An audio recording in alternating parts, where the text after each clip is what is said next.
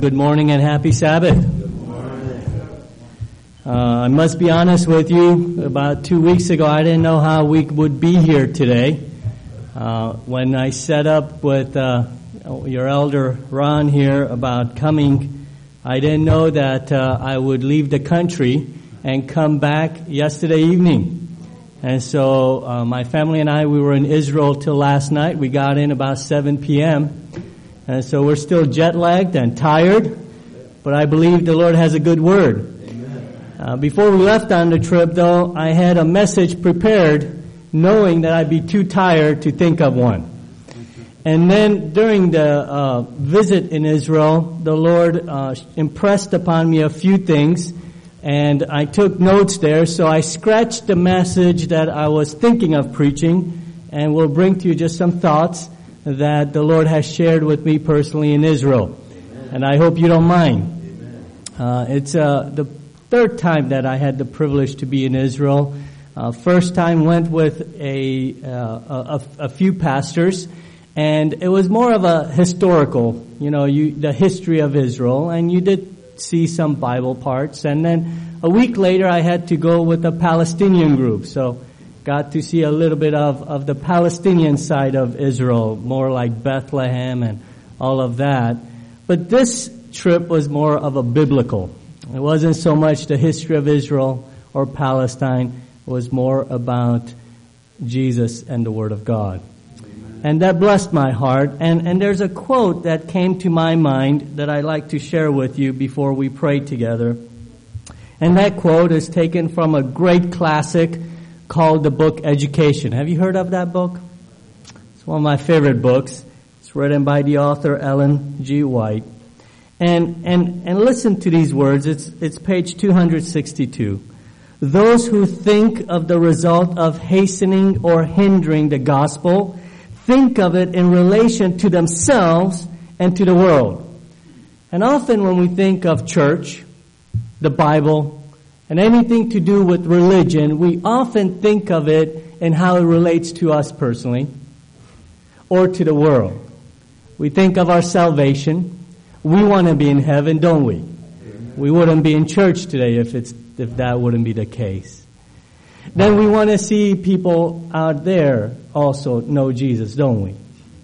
And nothing wrong with that. Nothing wrong with thinking about heaven in relation to us and the world.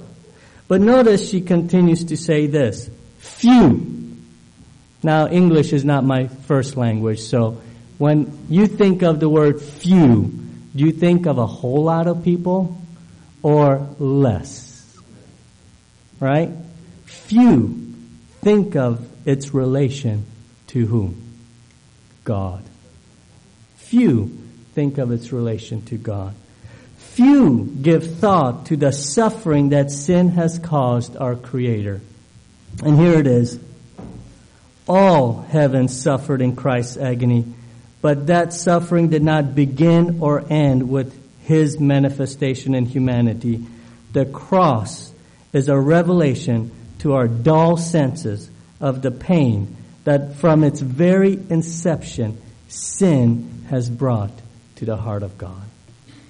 When I was in Israel, it helped me to think more of the heart of God. Not about my salvation, not about my part, not about Israel, not about the world, but more about the heart of God. And I pray that this morning, as we delve into scriptures, we're going to think more about the heart of God. Are you okay with that? Amen. And I hope that at least here in Cleveland, if the word is few, may it be a hundred percent at the Brooklyn church this morning who think of the heart of God. Are you okay with that? Amen. So we're going to go into the scriptures and we're going to try to understand not how it relates to you and me, but what about the heart of God? And I pray that as we're done studying the Word of God, we get a, gl- a, a glimpse into His heart and that it transforms us to think not of ourselves, but to think more of Him. Amen? Amen? Would you mind if we just pause for a moment of prayer and just as you're seated, bow your heads with me, and I will kneel, and let's ask for the Holy Spirit to speak today. gracious Father. Again, it's a privilege for us to come before you this morning. Why, it's even a miracle that some of us are here today. You've given us traveling mercies. You've blessed us. You've you rested our bodies, and now you've woken us up this morning to worship you. And maybe we've come to this place thinking of ourselves, of our challenges, of the struggles, the suffering, things that are on our plate.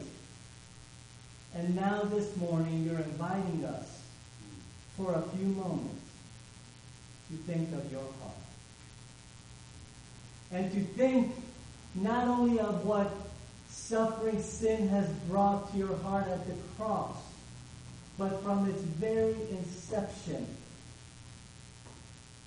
how much sin hurts you. Lord, as we open your word, pour out your spirit, please. And through your spirit, speak to our hearts. I pray that we may understand you more fully. And I pray that as Jesus is lifted up, may we be drawn to him. And may we be transformed by your Spirit this morning. And thank you, Father, for your word. And thank you that through your word, you reveal your heart with us. That you're vulnerable. That you're open. That you take the risk of love. And thank you for loving us. In Jesus' most precious and wonderful name we pray. To love is to risk. Would you agree with that? When you open your heart to someone, and, and, and for most of us, we have to take the time back for decades to think of the time we opened our hearts up to someone, knowing that it's a risk. That when you open your heart up, they can choose to respond with love, and they can choose to respond with rejection. Isn't that true? And when God created individuals in the universe, not only just this world, but also throughout the universe, creating angels, God took a risk, did he not? A risk that when there is love, that love could be rejected. Often, as a person that works with young people, young people ask the question, if God knew that sin would come into the universe, why did he create beings that would reject him? Isn't that a question you often are asked? Why did God create Lucifer if he knew Lucifer would reject him? Why would God create Adam and Eve knowing if they would reject him? It's because love loves to create and have relationships. And relationships take risk. Because a God who is love could not consider it love to be alone in the universe. That's the case with husband and wives, right? When they come to the point in their marriage when they say, love demands we have children. And reasoning would say, well, if we have children, they might reject us one day. You know, they may turn into atheists and say parents don't exist. And yet they do bring children into the world. Why? Because of love. And so God out of love creates. He creates angels. He creates humans. And we find that the first pair that He created chose to reject Him. Isn't that right? And then God chooses a nation. You hear that in the first five books of Moses, where He, He chooses Israel. And Israel chooses to do what? Reject Him. In fact, there are a few individuals in scripture that I want us to look at and through these individuals not look so much at their rejection of God, but try to imagine what was God going through when they chose to reject.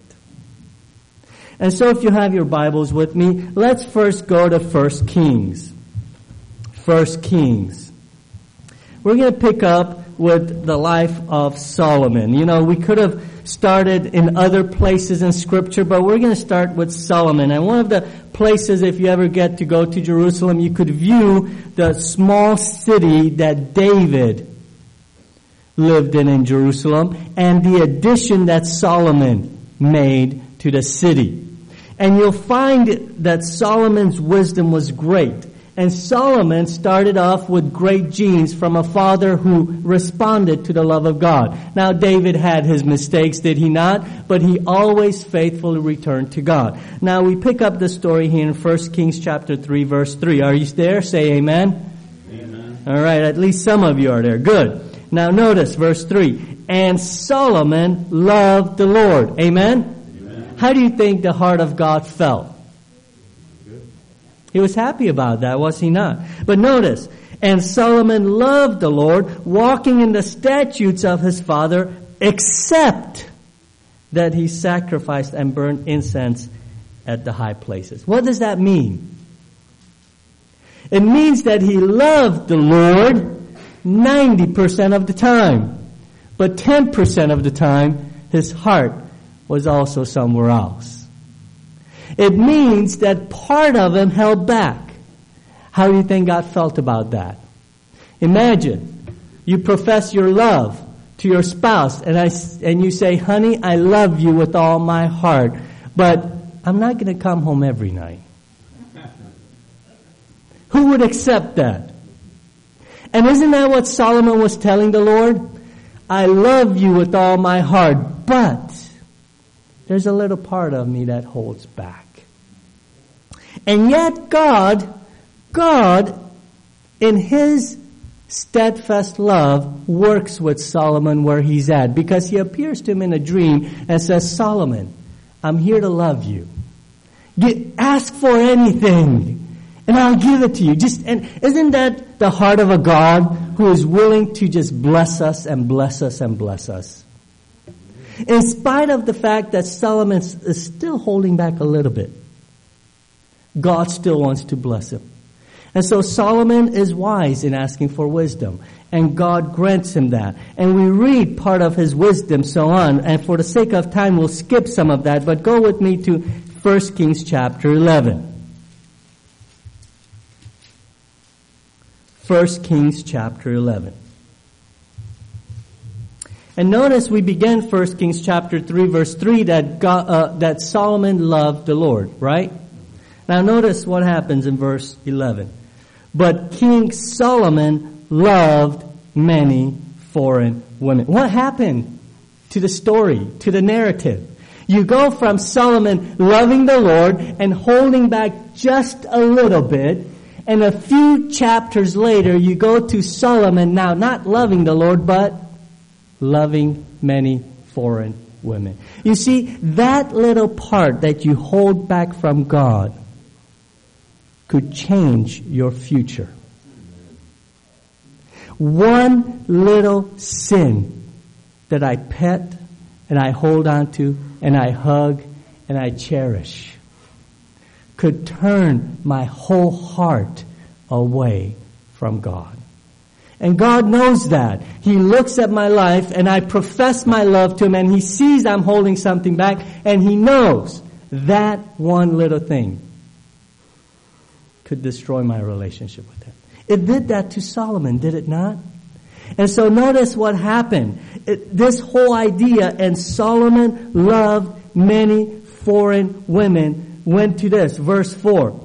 For it was, so when Solomon was old, that his wives turned his heart after other gods, and his heart was not loyal to the Lord his God, as what was the heart of his father David. And so notice, Solomon went after Ashtoreth, the goddess of the Sidonians, and after Milcom, the abomination of the Ammonites. Solomon did evil in the sight of the Lord and did not fully follow the Lord as did his father David. Then Solomon built a high place for Chemosh, the abomination of Moab, on the hill that is east of Jerusalem. That, that, that is the Mount of Olives. As you go up the Mount of Olives, east of Jerusalem.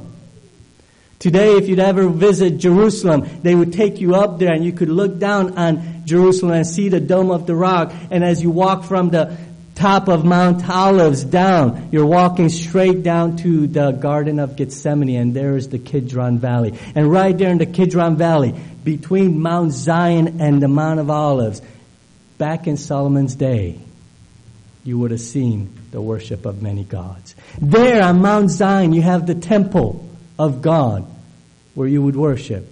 But go down to the Kidron Valley, come up the other side, and you're worshiping other gods. How does God feel about that? Must it break his heart to know that here's someone that he opened up his heart to and blessed with wisdom beyond any other person in the, and riches. And Solomon turns away from him. And then you'll find of what happened here in verse verses 9 and on. So the Lord became angry with Solomon. What type of anger is this? Is it the type of anger that someone who has opened his heart up to someone else and expected love in return and found rejection instead? Right? It's not the type of anger where I'm going to use words and slam things and throw things. It's the type of anger where it's a deep pain of rejection.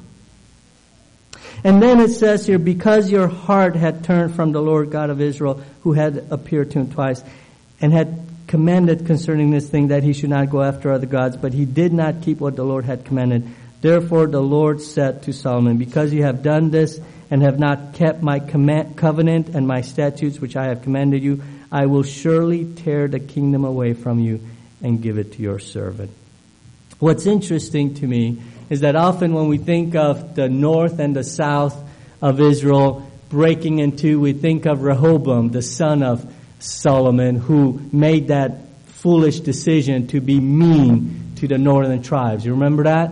And we think, well, that may be the reason it was torn into. No, it was because of Solomon rejecting the heart of God. One of the places we went to last week was in the Golan Heights. The Golan Heights is the northern part of Israel. It's bordering with Lebanon and Syria. And I found out that up there about Mount Hermon, you have three springs that come together into the Jordan River flowing into the Sea of Galilee. And then the Jordan River flows into the Dead Sea. And right there, as you go up to the Golan Heights, you could see the beautiful hills of Lebanon. And right there, in a state park, you actually get to see something that is tragic, that breaks your heart. See, the story of that is actually here in 1 Kings chapter 12. See, when Rehoboam decides to disobey the wisdom of the elders and God rents the kingdom in two and gives it to a man Jeroboam. Now Jeroboam has a chance to worship God, right? God gave him a gift.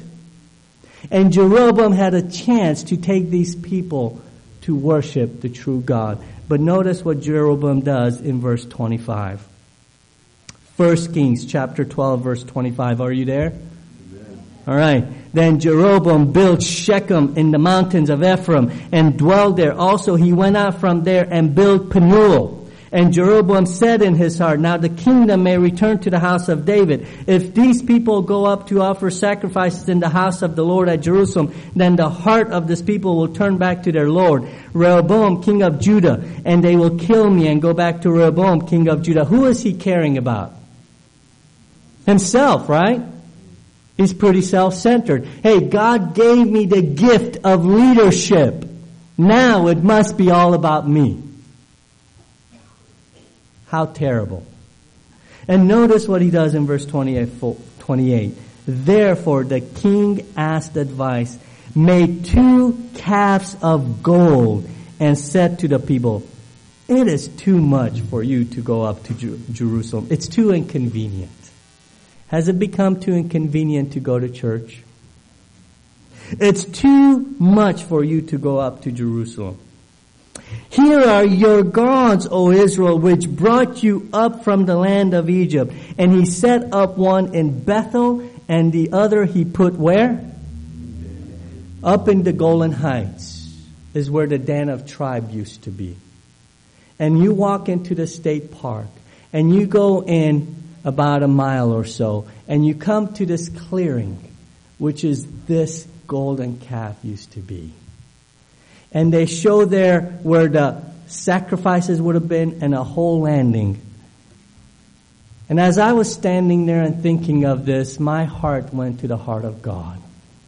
How his heart must have broken to know that Jeroboam sets up a golden calf and says, He brought you out of Egypt. And they worship. You know, Rehoboam thought of religion of how it related to him. He didn't think of how it related to God's heart. And it broke the heart of God to have his people give credit to an idol for what he did. You know, if you ever travel to one of these places that has fancy museums, whether it's in Egypt or, or England or Germany or even the Israeli museum, one of the things you'll get to see is little idols. You'll get to see authentic idols that they found that were there three, four thousand years ago. And my kids were laughing at some of them because you, you have a stone and you have like little slashes for the eyes and, and, and I told my kids those were gods that were worshipped. And they laughed at me and said, that's impossible. They worshipped. And I said, yes. Yes. And the Old Testament is filled with God telling them, why are you worshiping these things? And, and some, when we think of gods, we think of these huge stones. And, and I tell you what, some of these stones are not bigger than an iPhone. And often we still worship gods today, don't we? We carry them everywhere. We look at them all day. We put them in our pocket. And God still thinks, oh, foolish people, you're still worshiping idols when I'm right here. My heart open to receive your love. One place you'll find this pretty clearly is, is in the life of Hosea. If you go with your Bibles to Hosea, Hosea is a tremendous story of God being vulnerable with his people. And for the sake of time, we'll just look a little bit in Hosea and we'll go to the New Testament. But I want you to catch something here in Hosea. One of the deepest, painful, most most painful experiences a heart can go through is that of unfaithfulness from a spouse. Of giving your heart to someone who process, uh, profess their love to you, and over time, while professing to love you, they give their heart to someone else. That has to be, humanly speaking, one of the hardest, most painful experiences. And what God says here in verse 2, you know, verse 1 tells us when Hosea lived and, and served, but notice verse 2. When the Lord began to speak by Hosea, the Lord said to Hosea, Go, take yourself a wife of harlotry and children of harlotry, for the land has committed great harlotry by departing from the Lord. So he went and took Gomer, the daughter of Diblaim, and she conceived and bore him a son. And his name was called Jezreel. And then it says in verse 6, and she conceived again and bore a daughter. Now notice it doesn't say it was his daughter. So God tells uh, Hosea, Hosea, I want you to understand how much it hurts me that my people have rejected me the one who has blessed them, the one who has brought them out of Egypt, the one who has led them, the one who has redeemed them. I want you to know how much it hurts. I want you to choose a wife that you know will be unfaithful to you. Can you imagine that? There are times when God asks his prophets to do some weird stuff. Just read it in Ezekiel, where he told him, I want you to eat something, and Ezekiel says, Please, God, no. Said, all right, all right, we'll, we'll change it to something else. But listen, go marry someone who you know will not be faithful to you. It will break your heart. Now you understand my heart, Hosea. Now you understand my heart. Few think of religion, Christianity, Scripture in relation to God. We always want to save ourselves where I, I, I don't want to lose my salvation. I don't want to go through pain. I don't want to go through suffering. But we don't think of how much it hurts God. And then notice what God does in Hosea. Notice chapter 2 verse 14. He says, look, look, my people are not faithful to me. This is what I'm going to do. I'm going to try to divorce her, right? Verse 14, chapter 2. Therefore, behold, I will allure her, will bring her into the wilderness and speak comfort to her. What is God doing? You've been unfaithful to me. I'll tell you what I'm going to do. I'm going to take you on a date and try to win your heart back. That's God. See, we've been unfaithful to him over and over again and we've done our own thing and we've told him like Solomon, I'll give you my heart and we hold back a little bit and God instead of rejecting us when we've rejected him, he turns back around and he wants to take us on a date. So that we can fall in love with him all over again. And be more faithful to him. I want, notice, I will allure her. I will woo her. I, I will bless you. I will do everything I can in my power for you to see what true love is like. And I will bring her into the wilderness. What does that mean? I will take you to a place privately where there's no distractions, where there's no hoopla, where, where it's just you and me. We can look into each other's eyes. I want to win your heart back. That's what God is saying, is it not? See, while God's heart is broken, this is God's love. While His heart is broken because we've rejected Him, He doesn't feel sorry for Himself. He forgets about Himself and tries to win us back. Amen. That's true love. True love does not think about itself. True love is self-sacrificing and cares only about the other person. And if that imagery is not enough, God says, let me give you another one because my people are stubborn. Notice in chapter 4 verse 6, my people are destroyed for lack of knowledge. Because you have rejected knowledge, I will also reject you from being priest for him. Because you have forgotten the law of your God, I will also forget your children. What, what, what is the problem? Is, is it intellectual knowledge?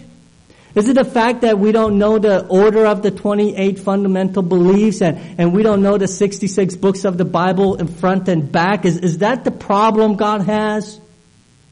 Every time the Bible uses the word knowledge to know. It's relational. My people are destroyed because they don't want a relationship with me. It's not that God is wanting to destroy. What God is saying is, your source of life is in me, and when you remove yourself from me, the result is destruction. And then if you go on here in Hosea, chapter 11, when Israel was a child, verse 1, Hosea chapter 11 verse 1. When Israel was a child, I did what? I loved him. And out of Egypt I called my son, as they called them. So they went from them. They sacrificed to Baals and burned incense to carved images. I taught Ephraim to walk, taking them by their arms but they did not know that I healed them. What is God saying? Look at verse 7. See if you can find the heart of God here. Verse 7, My people are bent on backsliding from me. Though they call to the Most High, none at all exalt Him. How can I give you up, Ephraim? How can I hand you over Israel? How can I make you like Admah? How can I set you like Zeboim? My heart churns within me. My sympathy is stirred. See, it's another imagery of Not a husband and wife, but as a child. You came into the world. I held you in my arms, fed you, took care of you. I was there to teach you how to walk. I bought you your first car and taught you how to drive. And what did you do at the first opportunity? Put it in first gear, dumped it in second gear, rolled the back wheels, and took off as if I didn't exist. And it pains my heart that you're a child whom I loved turned away from me. That's the heart of God, isn't it? A God who gives and gives and blesses, vulnerably opens himself up for love. And all too often, what we do is we think of ourselves, our sinful pleasures, and we forget about the pain it brings the heart of God. Think of how much it hurt God when, when John wrote the letters in, in John chapter 1. It was our, our scripture reading, John chapter 1.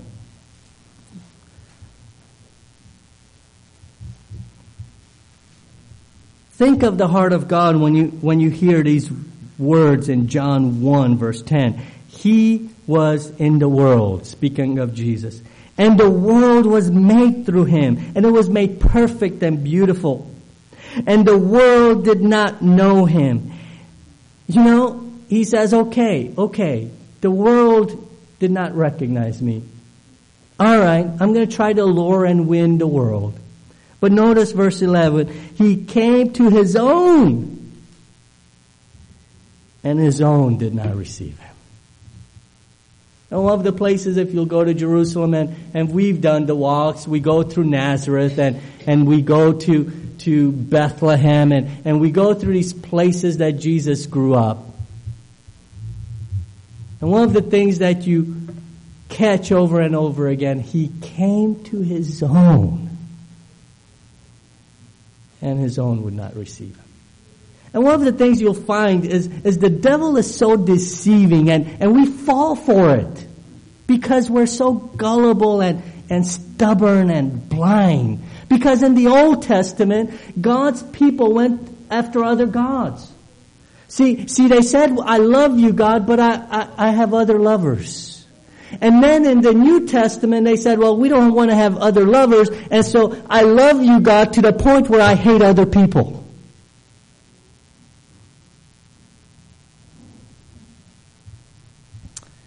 If you go to Matthew chapter 23.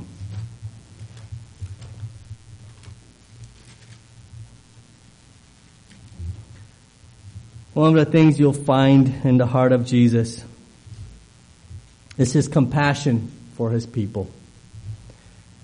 And if you ever get to walk through Jerusalem and you get the first sight, you see this city that looks pretty old. There's nothing special about it, just old stones. But in the time of Jesus, Herod the Great was a magnificent builder. And when he built, he built things amazing. I mean, if you ever visit uh, Caesarea or the or or his palace Herodium or or even the temple itself, he he would build these huge stones. Some of these stones are as long as 600 uh, I mean I mean 600 tons as long as a bus. And the way he brought them there and and and he made sure each stone was carved perfectly so that it would just be put in place. And when the sun would shine on it, it glistened in the shard and it looked so beautiful and shiny that even the disciples looked at it in admiration and said, this city, wow. And Jesus has this to say in Matthew 23 verse 37, O Jerusalem, Jerusalem the one who kills the prophets and stones those who are sent her. How often I wanted to gather your children together as a hen gathers her chicks under her wings, but you were not willing. Do you see the heart of God? As I'm speaking to you and me today, oh Edward, Edward, How often I wanted to just embrace you for you to know that I love you, that I want to save you. And you're like a child, a teenager pushing away, saying, Oh, dad, oh, mom, this is embarrassing. How often I wanted to gather you in like a hen gathers her little babies, and you would not. I wonder if that's how God feels about you and me today. How He wants to gather us close to His heart. When you and I think of having a devotional life, you know what that means. Just spending time with Jesus, opening up His Word, praying, just communing with Him. We often think of that in relation of it's, it's what we need. It's for us to, speak, to, to, to, to feed our spiritual soul. But we very rarely think of it in relation to God's heart, of how He looks forward to it. He wants to hear our voice. He wants to pour into our soul. And when we miss it, we think, oh, I missed my devotional time. And we forget that he missed it too. Right? Because we often think of Christianity in view of our own heart and not the heart of God. And when you come to the Garden of Gethsemane and you enter the garden, and there you have Jesus pressed because you know Gethsemane means the pressing of the olives. And one of the things you notice is that when you press olives, it goes through at least three pressing. It goes through a first one and then it goes through a second one and it goes through a third one. And you get all the juice out of it. And there in the Garden of Gethsemane, when we were there, they were gathering the olives. It's the olive season. There Jesus was being pressed and pressed and pressed. He had our sins upon him.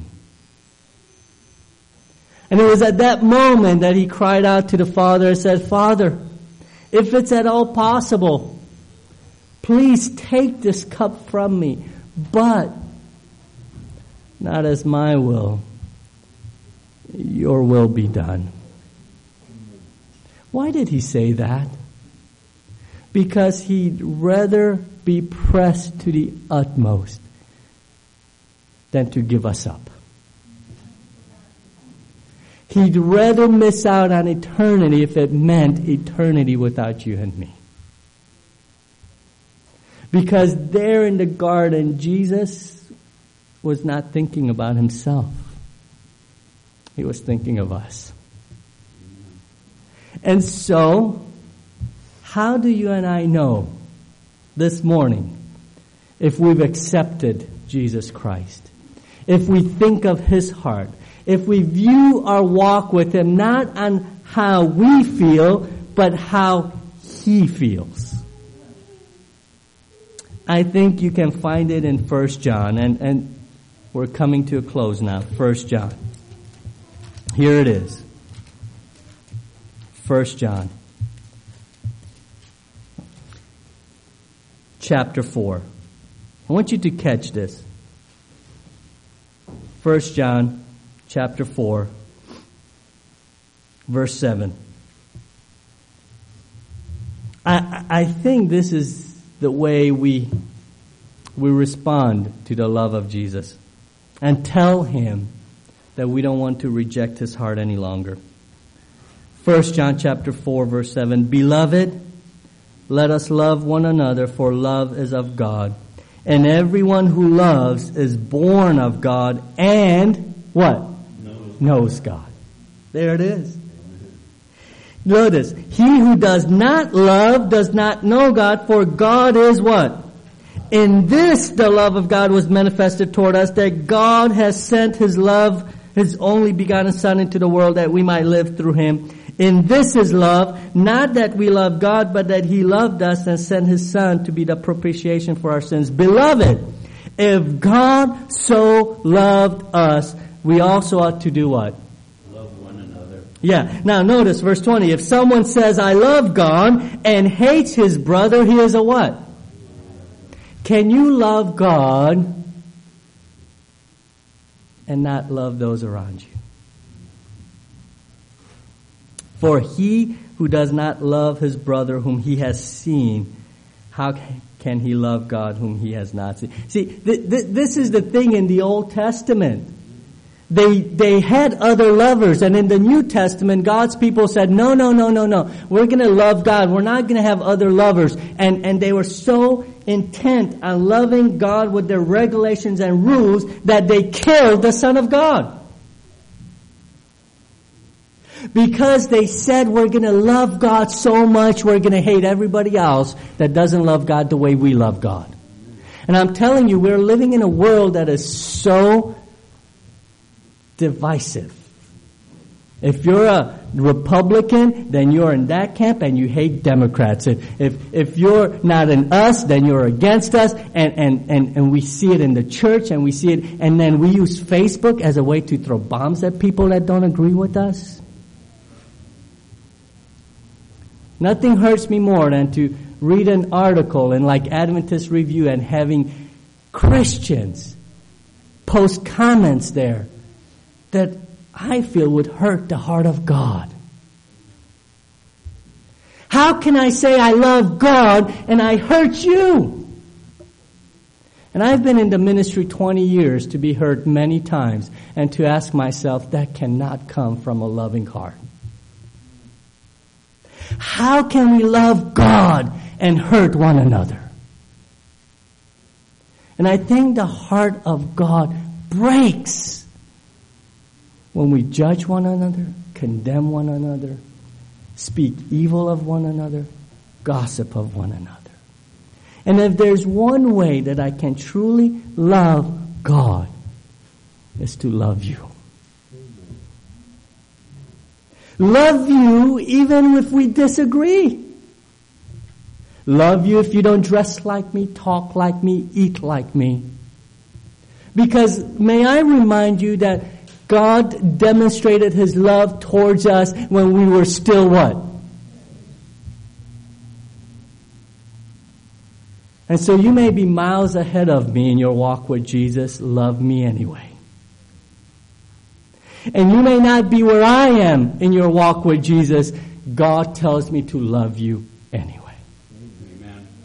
Because if we really truly want to care about the heart of Jesus, then we're going to demonstrate his love towards him by loving each other.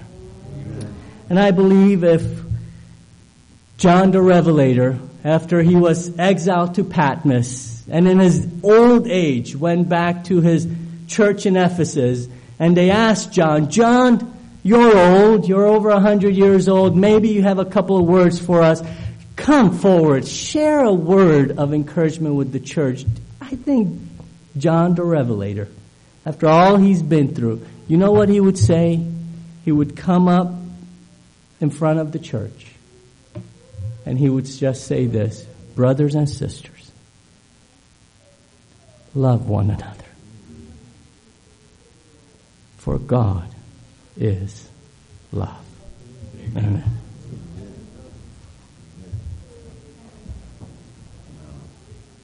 Amen. What a wonderful message. Amen.